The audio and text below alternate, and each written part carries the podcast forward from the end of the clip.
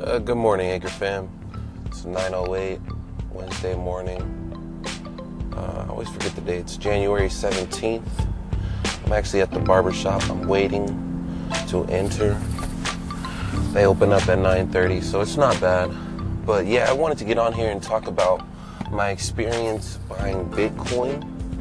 Now, I bought my Bitcoin through the Coinbase wallet, just like most people have.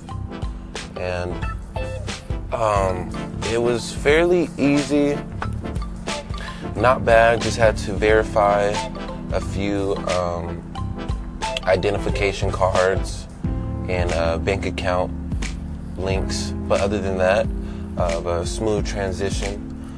Um,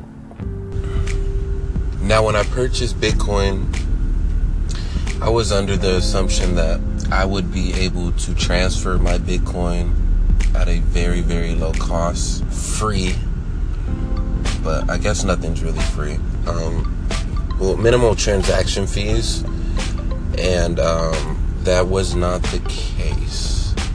So my experience buying Bitcoin was actually really, it actually, it went well, but transferring Bitcoin to different wallets is the issue.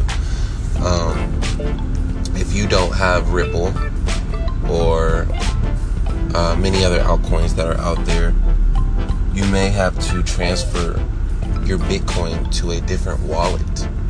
That transaction fee might be all the money you put in for the Bitcoin. So, for example, I purchased 40 bucks worth of Bitcoin and I want to say I got like point zero zero two three three something. Um, then when I transferred it to my other wallet, it told me that the transaction fee was going to be seventeen dollars and thirty eight cents. How does that work out? That I mean, I I was confused, super confused. Um, obviously, I made a mistake by buying Bitcoin and trying to transfer it to a different wallet.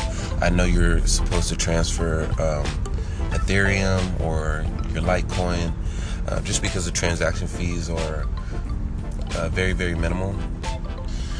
Yeah, so a lot of people get Bitcoin confused. Um, I don't really know why they keep saying free transferring, it's free this, it's free that. Um, it's really not free anything, to be honest. But I will say, from experience, if you're interested in buying Ripple or Bitcoin, I would purchase my Bitcoin off of the Coinbase app. Actually, as a matter of fact, I wouldn't even buy Bitcoin from the Coinbase app.